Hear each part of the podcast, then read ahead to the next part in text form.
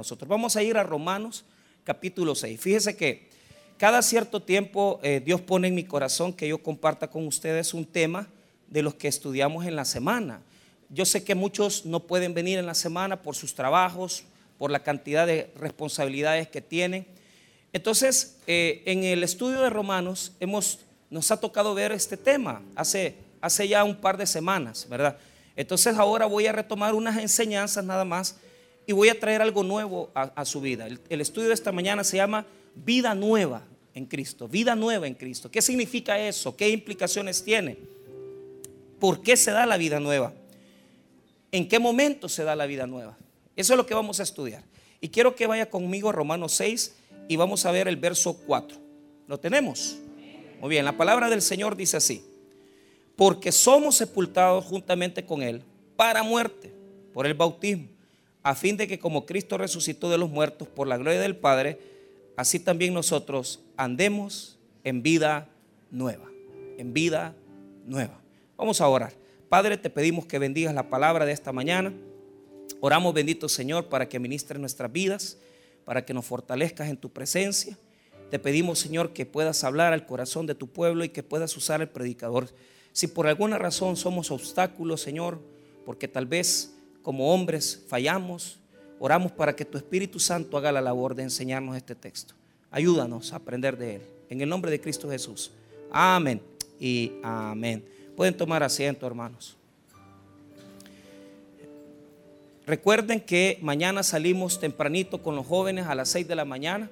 Vamos a estar saliendo para nuestro campamento, ¿verdad? Eh, vamos a estar allá desde el lunes hasta el miércoles. Vamos a estar de regreso en el culto y eh, los jóvenes los vamos a hacer aquí, vamos a hacer una entrega simbólica en el culto, en el servicio que vamos a tener, vamos a, presentarlos a la congregación y el domingo vamos a tener Santa Cena. Recuerde que vamos a tener Santa Cena en los, tres, en los tres cultos de la mañana y en el de la tarde. O sea, los cuatro cultos vamos a tener. Y vamos a tener pastor invitado a las cuatro de la tarde. Va a estar el pastor Rubén Presa, predicando eh, eh, por la resurrección de Cristo. Así que eh, tome en cuenta esas indicaciones para que pueda estar con nosotros. Muy bien.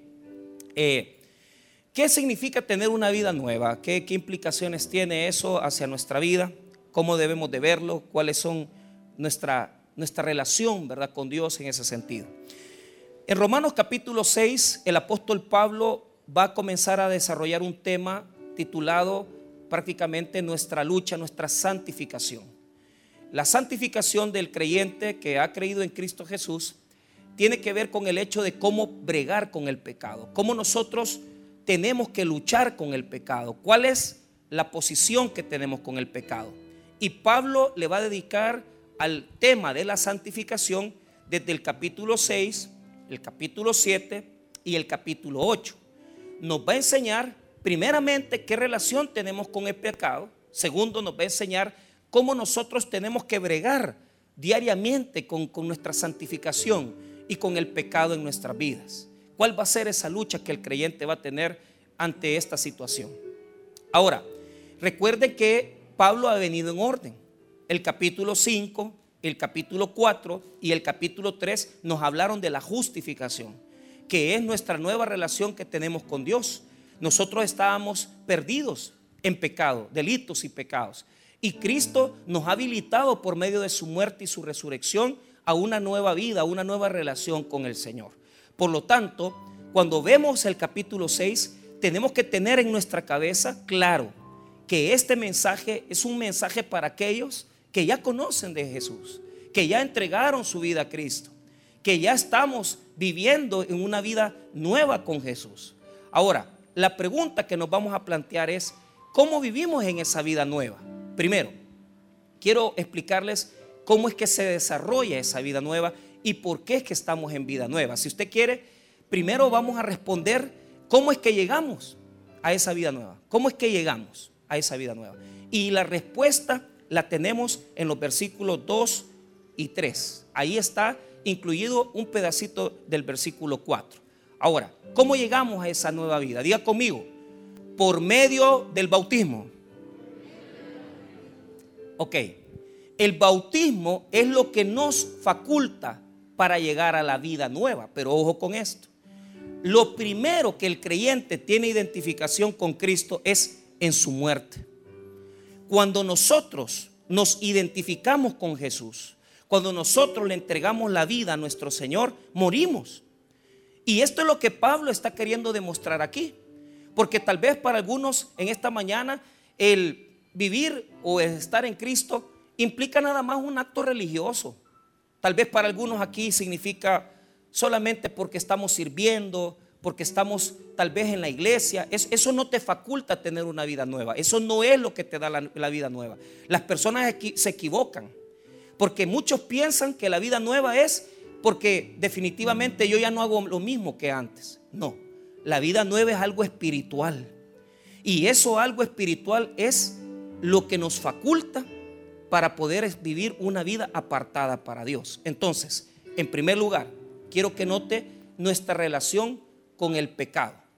Nuestra relación con el pecado. Diga conmigo, muerte al pecado. Ok, la muerte al pecado es lo que nos faculta a nosotros para poder vivir una vida nueva.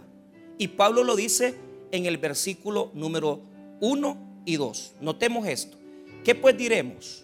¿Perseveraremos en el pecado para que la gracia abunde? Versículo 2. En ninguna manera. Mire bien, en ninguna manera. Porque los que hemos muerto al pecado, ¿cómo viviremos en él? ¿Cómo viviremos en él? Fíjese bien, esa palabrita, en ninguna manera, la palabra griega genotai, oiga, es un aoristo en griego que quiere decir, póngame atención, que ya usted murió al pecado. En un acto anterior, en un acto que ha pasado antes en su vida, usted ha muerto al pecado. Nosotros no, pudimos, no podemos vivir en pecado porque ya morimos al pecado. Y cuando una persona cristiana está en las cosas del Señor, debe de entender esto. O sea, mi vida es nueva porque primeramente yo he muerto al pecado. Y como el pecado ya murió, yo no puedo tener, óigame bien, yo no puedo tener relación con él. Y esto lo quiero explicar. Póngame atención. La presencia del pecado en la vida del creyente siempre va a estar. Ninguno aquí puede decir, mire pastor, es que fíjese que yo, la verdad que ni, veo el pecado, yo ni sé qué es el pecado, yo no conozco qué es el pecado. No, no, no. La presencia del pecado siempre va a estar en nuestra vida. Amén, hermanos. O sea, todos los días de tu vida vas a bregar con la presencia del pecado. Todos los días de tu vida vas a bregar con eso. Pero ¿con qué es que nosotros hemos cortado? Con la relación que tenemos con Él.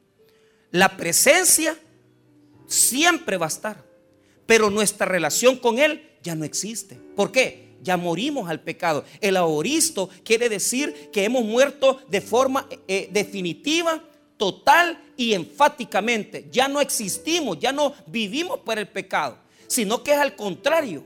Yo ya rompí mi relación con Él. Se ha dado cuenta que hay personas cuando se divorcian que la gente dice es que se divorciaron porque tuvieron un problema. No, no, no. Ellos se divorciaron porque se separaron desde hace días. Ya no, ya no dormían en la misma cama o dormían juntos, pero dormían solamente como conocidos. No tenían una relación con esa persona. Y de repente esa persona va saliendo del cuarto, se cambia a otro cuarto. De repente viven en la misma casa, comen en el mismo, el mismo comedor, pero no tienen comunicación, no conviven. O sea, ¿qué es lo que usted cree que hace que un matrimonio se sostenga. ¿Usted cree que es el sexo? No, es la intimidad. Es que nosotros nos preocupamos el uno por el otro. Sabemos lo que anda haciendo el esposo, sabemos lo que anda haciendo la esposa. Nos preocupa a ella. Si la vemos enferma, le tratamos de ayudar. Si le vemos a nuestro esposo una situación complicada, oramos juntos. Nos preocupamos por la otra persona. Eso se llama intimidad y no tiene nada que ver con sexo. Pero ¿qué es lo que pasa? cuando una persona se divorcia, ha roto la intimidad y la sexualidad. No tienen unidad. Nosotros con el pecado vivimos en la misma casa, comemos en el mismo comedor, dormimos en la misma cama, pero el pecado ya no tiene relación conmigo. Él está ahí y yo estoy aquí. El pecado está ahí, pero yo estoy separado de él. Y esto es lo que la gente no entiende. Si hemos muerto al pecado, entonces ¿por qué nosotros no podemos enfrentar una realidad? Tenemos que huir del pecado, tenemos que apartarnos del pecado, tenemos que luchar con el pecado, porque tenemos también que vencerlo. Hermano, óigame bien, todos los días van a haber tentaciones.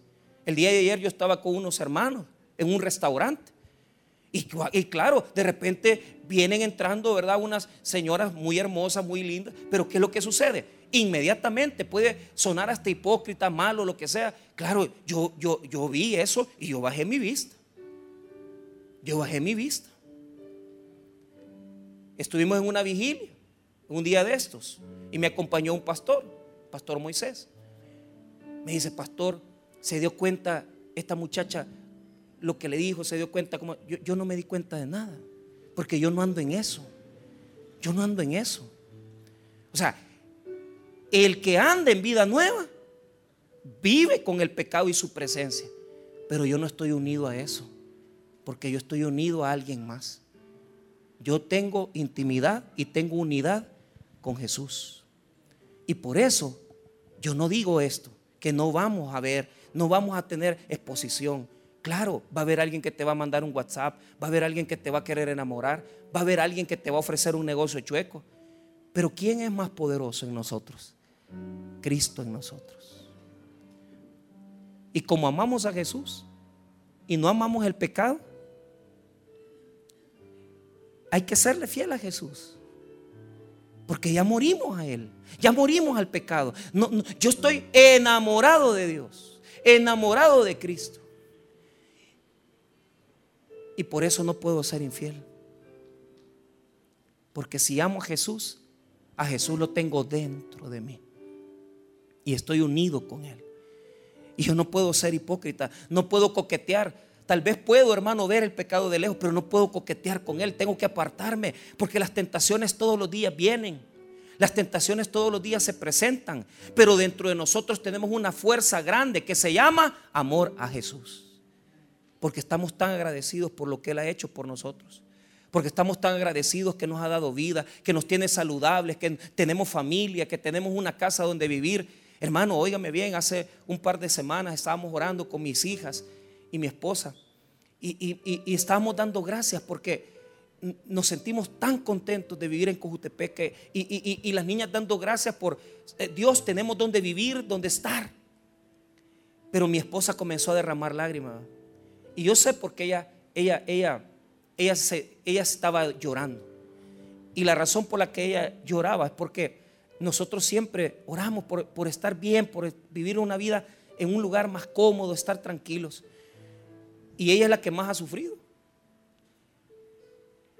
Porque siempre que nos ha tocado movernos de casa, siempre ha sido lo mismo, ella guardando las cosas. ¿Cuántas veces nosotros le pedimos a Dios vivir en un lugar y estar tranquilos en ese lugar? ¿Cómo yo no voy a estar agradecido con Cristo si Él me ha dado la vida? Si Él me ha dado la existencia, si Él me ha dado la respiración, si Él me ha dado mi familia, si Él me ha dado todo lo que nosotros tenemos, se lo debemos a Él, hermano. Por eso es que no le podemos ser infieles. Por eso es que no podemos coquetear. No coquetee con el pecado. No coquetee con la falta. No coquetee con eso. Apártese y vive una vida para Cristo. Apártese y vive una vida para Jesús. Séale fiel a Cristo en su vida, porque usted tiene que estar agradecido por todo lo que Él le ha dado y por todo lo que Él es en su vida. Por lo tanto, la nueva vida consiste en una muerte al pecado. Número dos, note esto en el versículo número 2. En ninguna manera, porque los que hemos muerto al pecado, ¿cómo viviremos aún en él? No podemos vivir en el pecado, ¿verdad que no? ¿Verdad que no podemos vivir en el pecado, hermanos? No. ¿Por qué? Si ya morimos al pecado, entonces ¿cómo vamos a vivir? Si ya está muerto. La palabra de ninguna manera, esa palabra quiere decir ni se te ocurra, ni se te pase por la mente no es compatible si tú ya naciste, si tú ya veniste a Cristo. Tú no puedes vivir con el amarrado con el pecado y amarrado con Jesús. No puedes vivir así. O estás con el pecado o estás con Cristo. Entonces Pablo dice, de ninguna manera, totalmente equivocado, ni se te ocurra por la mente. ni se te pase por la mente. Ya cortaste tu relación con Él. Ahora tenemos que vivir con Cristo o vivimos en pecado. La pregunta que yo hago en esta mañana, ¿cómo vive usted? ¿Vive amarrado al pecado o vive amarrado a Cristo? ¿Vive unido con el pecado o vive unido a Cristo? Ahora, usted se preguntará, ¿por qué no puedo vivir? Porque tal vez su vida es de fracaso. Y no hablo de fracaso económico, familiar, no, no, no. El fracaso significa una vida vacía que no tiene nada en su corazón de Dios. El fracaso significa que usted no tiene contacto con Cristo, que usted no tiene relación con Cristo. El fracaso significa que su vida, aunque usted tiene tal vez un carro, tal vez usted tiene un lugar donde vivir, usted tiene un buen trabajo, pero si usted no tiene a Cristo, su vida es de fracaso porque Jesús dijo claramente que no podemos hacer nada, que no podemos hacer absolutamente nada si no es con Él, hermano. Entonces tu vida es un fracaso si no estás con Jesús. Si no estás con Jesús, tu vida es una vida de vacío. Ahora, ¿por qué? Porque ¿qué es lo que nos faculta a estar viviendo en Cristo? El bautismo. Yo se lo dije ahorita y lo vamos a volver a repetir. Quiero que termine el versículo 5 pensando usted y diciéndose, ¿cómo estoy viviendo? ¿Estoy viviendo unido al pecado o unido a Jesús? Ahora, la razón, ¿por qué estamos viviendo lejos de Dios? ¿Por qué estamos viviendo lejos de Cristo? Porque no hemos sido bautizados en Cristo. Mire el versículo número 3, ahí da la razón. El bautismo, ponga atención, es lo que me hace a mí unirme a Cristo. El bautismo es lo que me hace unirme a Jesús. Mire el versículo 3. ¿O no sabéis que todos los que hemos sido bautizados en Cristo Jesús hemos sido bautizados en su muerte? ¿Quiénes son bautizados? ¿Quiénes ya se bautizaron? Amén. Si no te has bautizado, estás con el chamuco. Les hago una pregunta sincera. ¿Ustedes creen que el bautismo en agua los, hace estar unidos a Cristo? No. No. El bautismo me hace a mí, a mí morir al pecado. Pero la pregunta es, ¿qué es ese bautismo? Porque mucha gente se ha bautizado y se ha ido a otras iglesias, a otras sectas, a otras situaciones donde no predican la salvación de Cristo. Mucha gente se ha bautizado y está viviendo una vida de pecado, está viviendo una vida totalmente trastornada. Mucha gente se ha bautizado Fíjese que yo recordándome, ¿verdad? De los campamentos que hemos desarrollado antes. Y yo recuerdo que en uno de estos campamentos tuvimos a un muchacho que, era, que ya estaba metido en, el homosexualismo. Y entonces yo no soy muy para voy a, voy a estar dos horas, ¿no? porque a mí lo que me interesa es que la persona entienda su relación con Jesús. No, no, no me interesa saber tanto, mira cómo caíste en esto, por qué te volviste homosexual. Eso no lo, no lo pregunto yo. Pero lo bautizamos. Yo me acuerdo que ahí en Castillo del Rey, yo, yo me acuerdo que el muchacho pasó, todavía le pedí al pastor Tony Domínguez que lo aconsejara bien. Tony le dedicó tres horas, o sea, pasó un gran momento. Entonces el muchacho comenzó a bajar, ¿verdad? Las gradas. Y, y yo lo vi, ¿verdad? Y yo le digo, ¿E-, ¿estás seguro de lo que estás haciendo? ¿Estás seguro de lo que estás haciendo, hijo? Pastor me dijo, he, encontrado a Cristo, quiero estar con Cristo. Vaya, está bien, hijo. Entonces lo bautizamos y lo, ponemos en una piscina y, lo metimos en el agua y lo sacamos. ¿verdad? Entonces, ¿qué significa el bautismo en agua? Significa lo que ha pasado con nosotros. Que hemos sido sepultados con Cristo. Y nacemos y salimos resucitados del agua. ¿Qué es lo que pasó?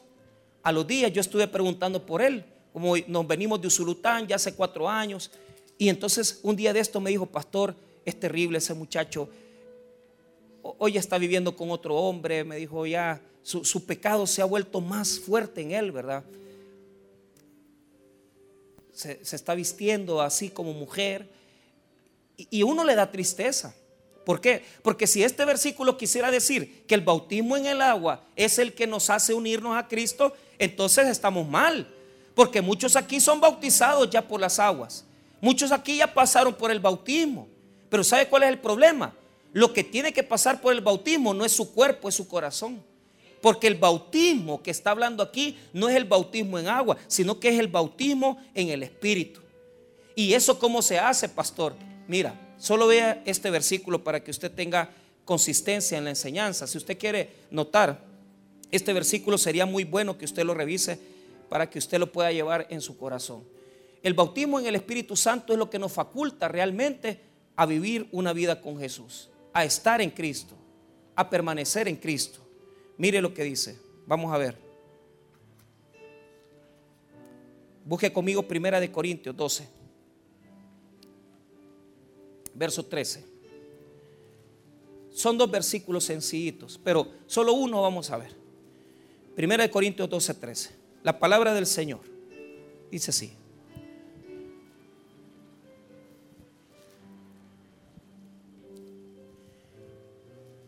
Porque por un solo espíritu fuimos todos bautizados en un cuerpo, sean judíos o griegos, sean esclavos o libres, y a todos se nos dio a beber de un mismo espíritu. Ok, quiero explicarle esto. ¿Por qué utiliza la palabra bautizo? La palabra bautizo en griego es baptizo, baptizo. Y baptizo quiere decir sumergirnos. Diga conmigo, sumergirnos. Óigame bien, esa alabanza de, de, Jesús Adrián Romero de sumérgeme en el río de tu espíritu. Necesito refrescar este seco corazón sediento de ti. Mira, ese es el problema del cristiano. El cristiano piensa, o muchos piensan, ah, yo vine a la iglesia, hice la oración, y, bueno, ya me bauticé. Excelente. Ya, ya cumpliste con los, con los pasos primordiales para comenzar a, seguir a Jesús. Pero el problema es si verdaderamente tu espíritu has, ha recibido el bautismo del Espíritu Santo. Y este bautismo no quiere decir, hermano, que, óigame bien, que usted lo va a recibir cuando lo va a hacer en el ritual del bautismo, en el ritual del agua. El bautismo del Espíritu se recibe, hermano, en nuestra conversión verdadera, en nuestra conversión sincera a Dios. Fíjese que yo quiero decirles esto. Yo acepté a Cristo en 1996, pero yo estoy más que seguro que yo ahí le entregué a Dios. Tal vez lo que yo le entregué nada más fueron mis deseos, mis anhelos, pero yo no le entregué mi corazón, porque comencé a vivir una vida quizás hasta un poco religiosa, un poco hipócrita. Y a veces hasta me da vergüenza decirlo. Pero se imagina yo, hermano, cómo el cigarro, el cigarrillo a mí me, ataba, ¿verdad?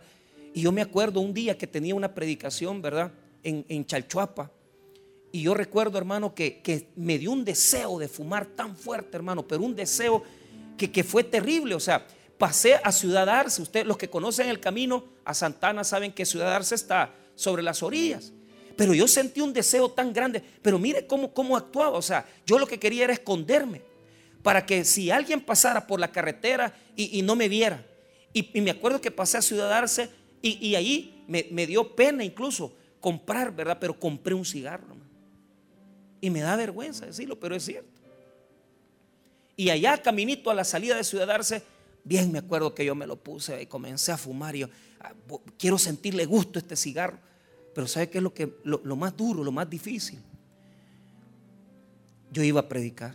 Era un joven. Imagínate que yo tenía en esa época, ¿cuántos años? Unos 20 años. O sea, ¿qué, qué, puedo yo tener de Jesús en esa época? O sea, yo no, yo no había sinceramente entregado mi vida a Cristo. Pero el pastor que estaba en la iglesia me decía, mira Michael, predica, predica vos. Y yo me sentía contento, ¿verdad? Pero yo sé, hermano, una cosa, óyame bien que cuando yo fui a predicar esa, esa tarde estaba yo vacío, porque yo era un hipócrita. Pero el Espíritu Santo no, no, me, no me ponía eso.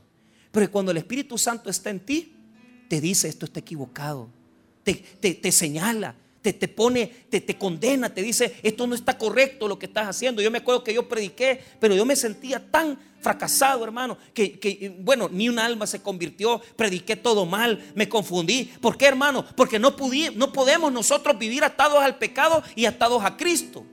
Lo que nos da la conversión es el Espíritu Santo. Cuando tú estás convencido que el Espíritu Santo ha llegado a tu vida, el Espíritu Santo te hace sentir que le está fallando a Dios. Pasó el tiempo. Y hasta que yo me acuerdo, hermano, que yo iba a Santa Ana un día y yo estaba pasando el peor momento, ¿verdad? De mi vida en ese momento, de, procesos legales, cosas que me estaban pasando. Y, y, yo no vine y le dije, Jesús, acepto como mi Señor. No, no, no. En la camioneta que venía viajando, me acuerdo que allá por caballería yendo para Santana, ahí yo lloré. Yo me, ante el Espíritu Santo, ante el Señor, yo me quebranté tanto, hermano. Pero, Señor, perdóname por toda mi vida de hipocresía. Perdóname por, por lo que he hecho. ¿Por qué, hermano? Porque mira, cuando vienes a la vida de religiosa en la iglesia, tienes esa, tienes, puedes tener ese error. Que la vida religiosa te envuelve. Ah, ya voy a la iglesia, tengo mi Biblia, tengo mi binario, pero esa es vida religiosa. Pero lo único que demuestra que verdaderamente estás en Cristo no es venir a la iglesia, sino que es sentir en tu corazón la presencia de Dios. Y sabes que esa mañana yo chillé tanto y le Señor, perdóname, yo no vuelvo a hacer, dame una oportunidad. Me quebranté tanto ante la presencia de Dios, pero sabes que yo sentí ahí, hermano, un cambio en mi vida. O sea, a mí me tocó, hermano, estar sumergido en un problema para sumergirme en el Espíritu Santo. Porque hasta que uno no, no viene en una crisis, una situación, uno aprende a conocer que Jesús no es religión, sino que Jesús es una relación viva con el Dios eterno, hermano. Ahí yo entendí que lo que había pasado en mi vida desde el año 96, 96, 97, 98, 99, 2000, cuatro años viviendo en religiosidad, cuatro años viviendo en hipocresía, cuatro años parándome en los altares, hermano, y mintiéndole a la gente, porque yo no vivía una vida libre verdaderamente. Cuatro años de engaños, hermano, cuatro años de hipocresía. ¿Cuánta gente en esta mañana es religiosa y no tiene el Espíritu Santo verdaderamente? Porque el pecado todavía lo practican en su vida y no sienten nada cuando practican el pecado. No sientes que el Espíritu te pone y te dice esto está equivocado, esto está, está mal. Yo ahí recibí mi conversión y yo estoy convencido de algo, hermano.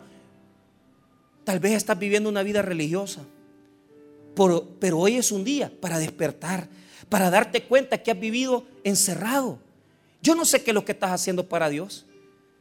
Posiblemente estás sirviendo, posiblemente estás en, escuela bíblica, posiblemente estás en cualquier ministerio, hasta cantando puedes estar ahí.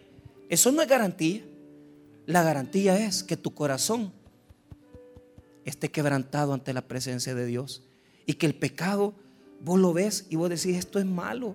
No le puedo fallar a Cristo, no le, no le puedo fallar al Señor. Y sentís aquello en tu corazón cuando le fallas a Dios, terrible. Tal vez en esta mañana tienes ese sentimiento. Entonces, ¿qué te toca? Hacer lo que yo hice. Volví a Jesús. Si es que yo no estoy hablando aquí que todos van a ser gente santa sin errores. No, sin esta mañana has venido quebrado, quebrantado. Entonces yo te digo una cosa, vuelve a Cristo. Y si has comenzado a vivir una vida religiosa, comienza a vivir una vida, en, una vida diferente, más agradable para Dios. Y dile en esta mañana a Dios, ya no quiero vivir en religión, ya no quiero vivir en, en hipocresía. Ahí va toda la gente a celebrar el Domingo de Ramos. El domingo de ramos no se recibe poniendo palmas en el suelo. La gente ni sabe qué significa el domingo de ramos.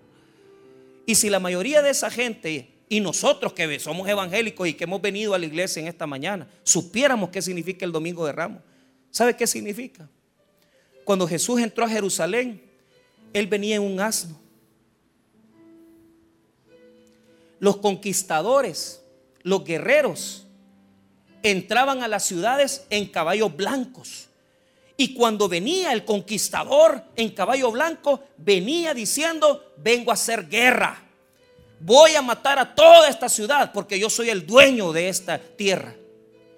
Pero cuando Jesús entró a Jerusalén, Él entró en un pollino de asna, humilde.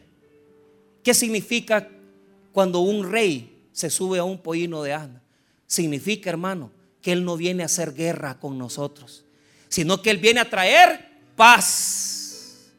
Y tal vez mucha gente en esta mañana está practicando allá ese tipo de cosas y tirando las palmas ahí, pero andan en guerra con Dios. Andan peleando con Dios, tienen un amante, tienen una vida perdida, tienen una vida alejada de Dios.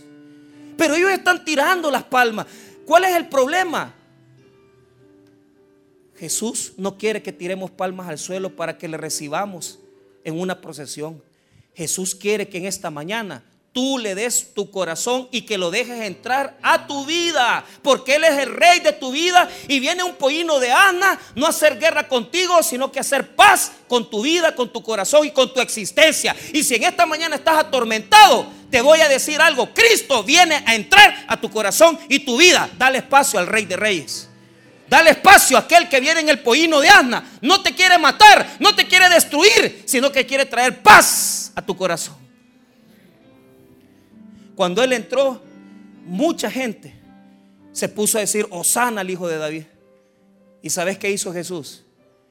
En, Juan, en Lucas 19 se puso a llorar. ¿Sabes por qué? Porque todo lo que le decían, Osana al hijo de David, eran los mismos que siete días después iban a estar diciendo, crucifíquenle. ¿Cuánta gente en esta mañana Ay, Señor Dios bueno, maravilloso. Pero es mentira porque Jesús no ha llegado todavía a tu corazón. Jesús todavía no vive como rey en tu vida. Y Jesús quiere entrar. Pero vos no le dejas entrar a tu corazón. Deja entrar al Espíritu Santo. Entrégate a Cristo. Deja el pecado.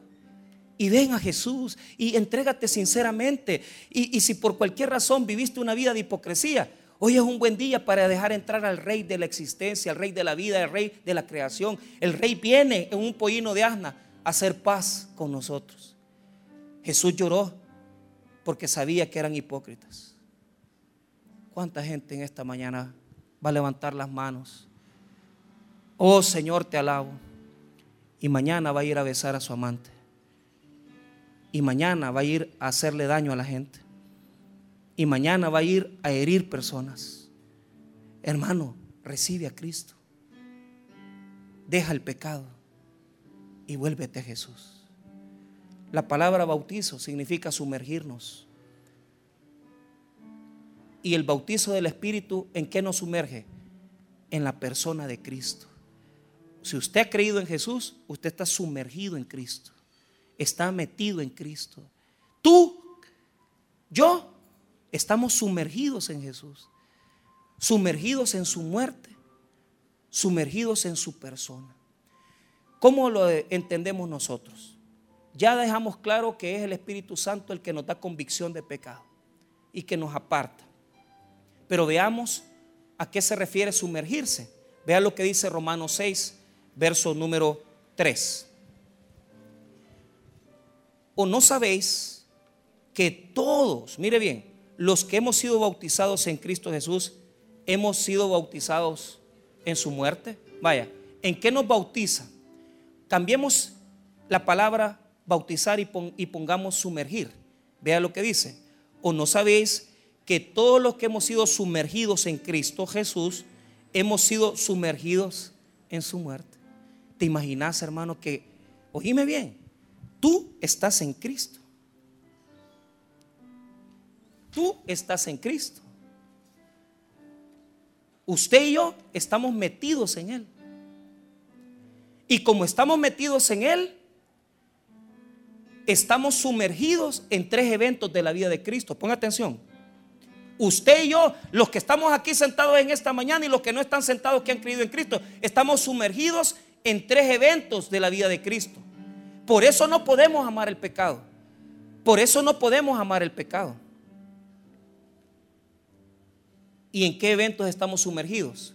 Diga conmigo, muerte, sepultura y resurrección.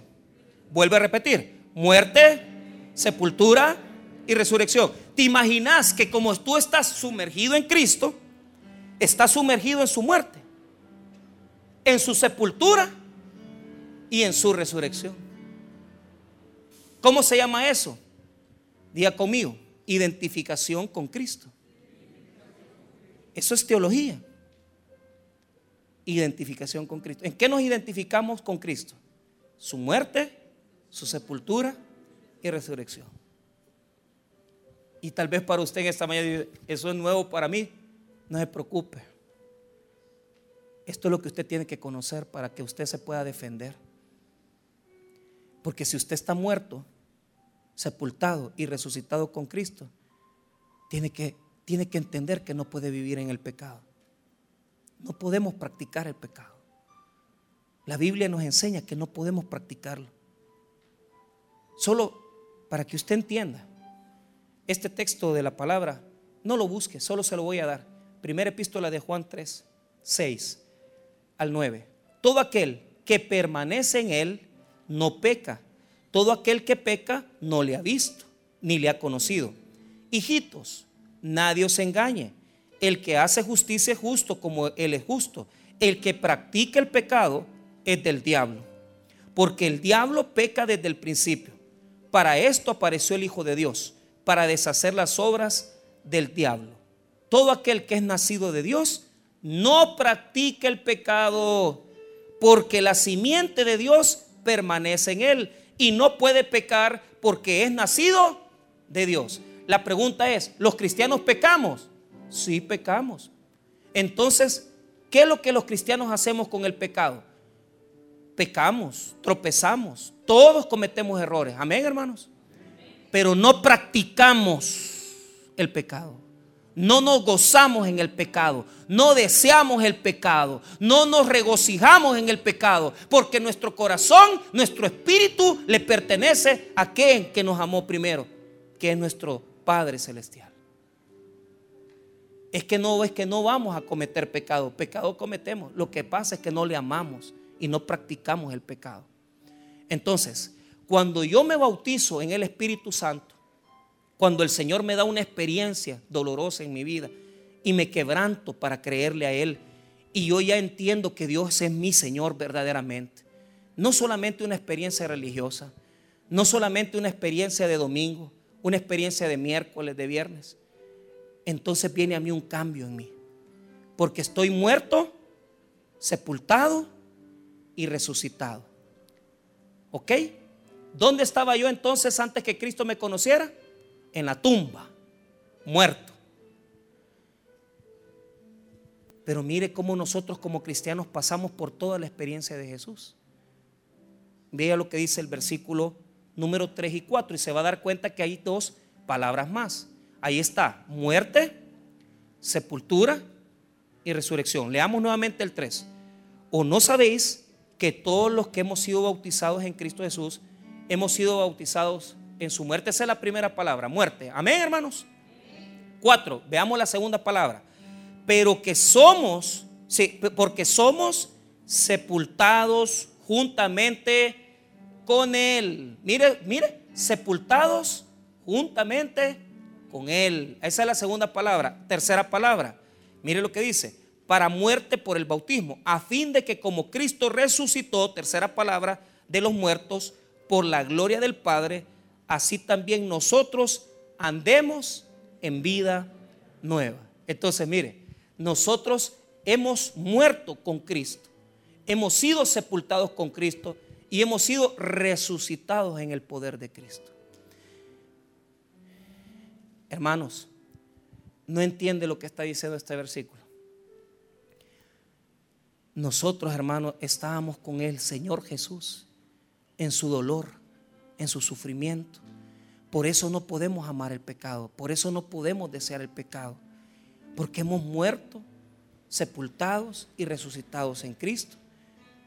Pero ¿por qué nos dice eso? Póngame atención. Porque nuestra relación no es con un Cristo muerto, no es con un Cristo vencido. Nuestra relación es con un Cristo resucitado, hermano. Oiga bien, su poder, su capacidad espiritual radica, hermano, en que usted está unido a un Cristo vivo. Y tal vez eso usted no lo, no lo entiende. Pero ahora Pablo nos lo va a explicar con esta ilustración preciosa que le va a encantar a los hermanos que hacen un poquito de jardinería. Veamos cómo se lo explica Pablo en el verso 5 con una ilustración para que usted entienda. 5. Porque si fuimos plantados juntamente con Él en la semejanza de su muerte, así también lo seremos en su resurrección. Esa palabra plantados quiere decir, diga conmigo, injerto. Estamos injertados en Cristo. Ahora se lo explico más bonito para que usted entienda y cerramos el sermón. Nosotros pertenecíamos a un árbol que era el árbol de Adán. Ahí estábamos nosotros. De repente, como una ramita, yo me acuerdo, hermano, que cuando mi papá injertaba, yo me acuerdo de un limón que tenía ahí en el patio, ¿verdad? Y él injertó ahí, ¿verdad? Otro, otro, otro palo de limón diferente, pero de la misma naturaleza le puso aquella bolsita que se le pone la tierra y, le pone la ramita.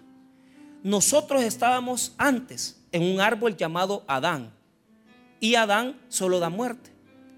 Pero el Espíritu Santo, óigame bien, póngame atención, sacó la rama del palo muerto de Adán y la injertó en el palo vivo de Jesucristo. Y por eso estamos sumergidos en Él. Por eso estamos metidos en Él. ¿Por qué, hermano? Óigame bien. Antes, cuando Adán nos daba la savia, nosotros deseábamos los tragos, deseábamos el pecado, amábamos el pecado, vivíamos en el pecado. Pero quiero decirte esto, tú ya no estás en el árbol de Adán, Tú estás en el árbol de Cristo Jesús y lo que está pasando por tu vida espiritual es una vida de poder, una vida de gloria, que le puedes decir no al pecado, que tienes que vivir en victoria espiritual. Tú ya no estás en la vida vieja, sino que estás en la vida nueva en Cristo Jesús. Y en ti pasa el poder de Dios Todopoderoso. Tenemos una vida nueva porque estamos con el resucitado. Y hay sabia en nosotros de vida. Y por eso, hermano, ponga atención. Usted se le van a presentar escenarios diferentes de vida ya, porque usted ya no está viviendo la vida vieja. Usted ya no está en el árbol de Adán, usted está en el árbol de Cristo. Y yo recuerdo, hermano, cómo Dios cambia los escenarios de la vida nueva, porque muchas cosas que usted, hermano, Dios le tiene preparadas no vienen a su vida, porque usted no tiene vida nueva. Usted todavía está viviendo la vida vieja porque todavía no ha recibido el bautismo en el Espíritu. ¿Y sabe cuál es el punto? Yo recuerdo, hermano, claramente cuando a mí, cuando a mí la vida comenzó a cambiarme. Cosas sencillas, como por ejemplo, recuerdo claramente cuando, cuando el pastor, ¿verdad? Me dice, Michael, mira, quiero que trabajes con nosotros, ¿verdad? Quiero que, estás, que estés aquí trabajando en la iglesia. Y, y fíjense cómo son las cosas cuando usted comienza a vivir la vida de Cristo. Todo su escenario va a cambiar. Porque aquellas cosas que Dios no le puede dar ahora, Él se las puede conceder. Y yo recuerdo cuando me dijo, venía a trabajar con nosotros y comencé a trabajar ahí. Pero Dios me dio tanta bendición en la iglesia, hermano. Por la palabra, por la predicación, porque Dios ministró mi vida ahí. Todo el escenario cambió. Yo vivía una vida de muerte. En mi vida habían muchos negocios, muchas cosas buenas. Pero yo vivía para mí mismo. No vivía para Cristo. Cuando usted cambia su vida y es vida nueva en Cristo Jesús, usted ya no desea las mismas cosas. De repente, hermano, en Usulután me acuerdo que nos ofrecieron tener una radio. Pero sostener esa radio, hermano, costaba un montón de pistos, tres mil dólares al mes. Y teníamos que estar con la antena, teníamos que estar, solo el alquiler, mil quinientos dólares de alquiler. Es claro, si a usted le dicen, mensualmente usted va a perder 3 mil dólares, ¿quién va a querer perder 3 mil dólares al mes? Pero hablamos, ¿verdad? Con todos los hermanos líderes de la iglesia, ahí estaba también el pastor Moisés, y le digo, mire, vamos a meternos a esto. Y esa radio, hermano, que era secular, porque en esa radio solo había éxitos de los 80, de los 90, todas las canciones que le gusta a usted, las nostálgicas, las, gringas, esas, y usted se sienta, ay, se acuerda de cómo se enamoraba usted cuando era cipota. Quitamos la programación y comenzamos a ponerle alabanzas, predicaciones, palabras. Y aquella radio que era de muerte, ahora era de vida. Gastábamos 3 mil dólares, nunca ganamos nada. Pero ¿sabes qué? Muchas almas se convirtieron a Cristo. Porque todas esas cosas son de la vida nueva. Tú ya no deseas poner ahí canciones que están llevando gloria al mundo, gloria a las cosas externas, sino que tú pones alabanzas, adoración, porque tu corazón desea cosas grandes para Dios. La vida nueva, hermano, no solamente es oportunidades, sino que también es un deseo nuevo hacia Cristo. ¿Y sabes por qué? Mira lo que cierra, cómo cierra el texto bíblico. Si estamos injertados en Cristo y Él nos está dando su vida, oiga bien, mire lo que usted dejó atrás, versículo número 6, sabiendo que nuestro viejo hombre fue crucificado juntamente con Él para que el cuerpo del pecado sea destruido a fin de que no sirvamos más al pecado. Oiga bien, el viejo hombre, ¿dónde quedó? En la cruz, crucificado con Cristo. El viejo hombre está ahí. Si usted se da cuenta, dice destruido. Pero la palabra que, está ahí quiere decir anulado. Él todavía existe. El cuerpo, el viejo hombre, está en la cruz, crucificado. El viejo hombre le pide a uno el vicio. El viejo hombre lo quiere someter. El viejo hombre le quiere decir las cosas que tiene que hacer. Pero ¿sabe cuál es el problema? Que usted ya no está conectado al viejo hombre, sino que usted está conectado a Cristo. Y por lo tanto, su vida nueva depende de lo que Cristo le va a dar, no del viejo hombre. El viejo hombre siempre le va a estar diciendo las malas inclinaciones, el mal carácter, el pelearse con todo mundo, el ser soberbio, el ser orgulloso. Pero escuche bien, usted no está conectado a un muerto. Usted no está conectado al viejo hombre, a lo que usted era, a lo que usted existía, sino que usted está conectado a aquel que está en el cielo, en el trono de Dios, en la gloria de Dios, y por lo tanto su vida es espiritual y celestial. El viejo hombre siempre va a estar ahí y le va a estar diciendo, haz esto, haz lo otro, pero usted ya no está sometido a eso, sino que su espíritu está sometido a Cristo. Y por lo tanto usted no vive para el viejo hombre, sino que vive para Jesús.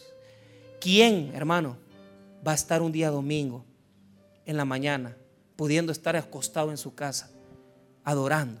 Solo aquel que verdaderamente ha nacido de nuevo. Aquella persona que desea las cosas espirituales. Aquella persona que desea las cosas de Dios.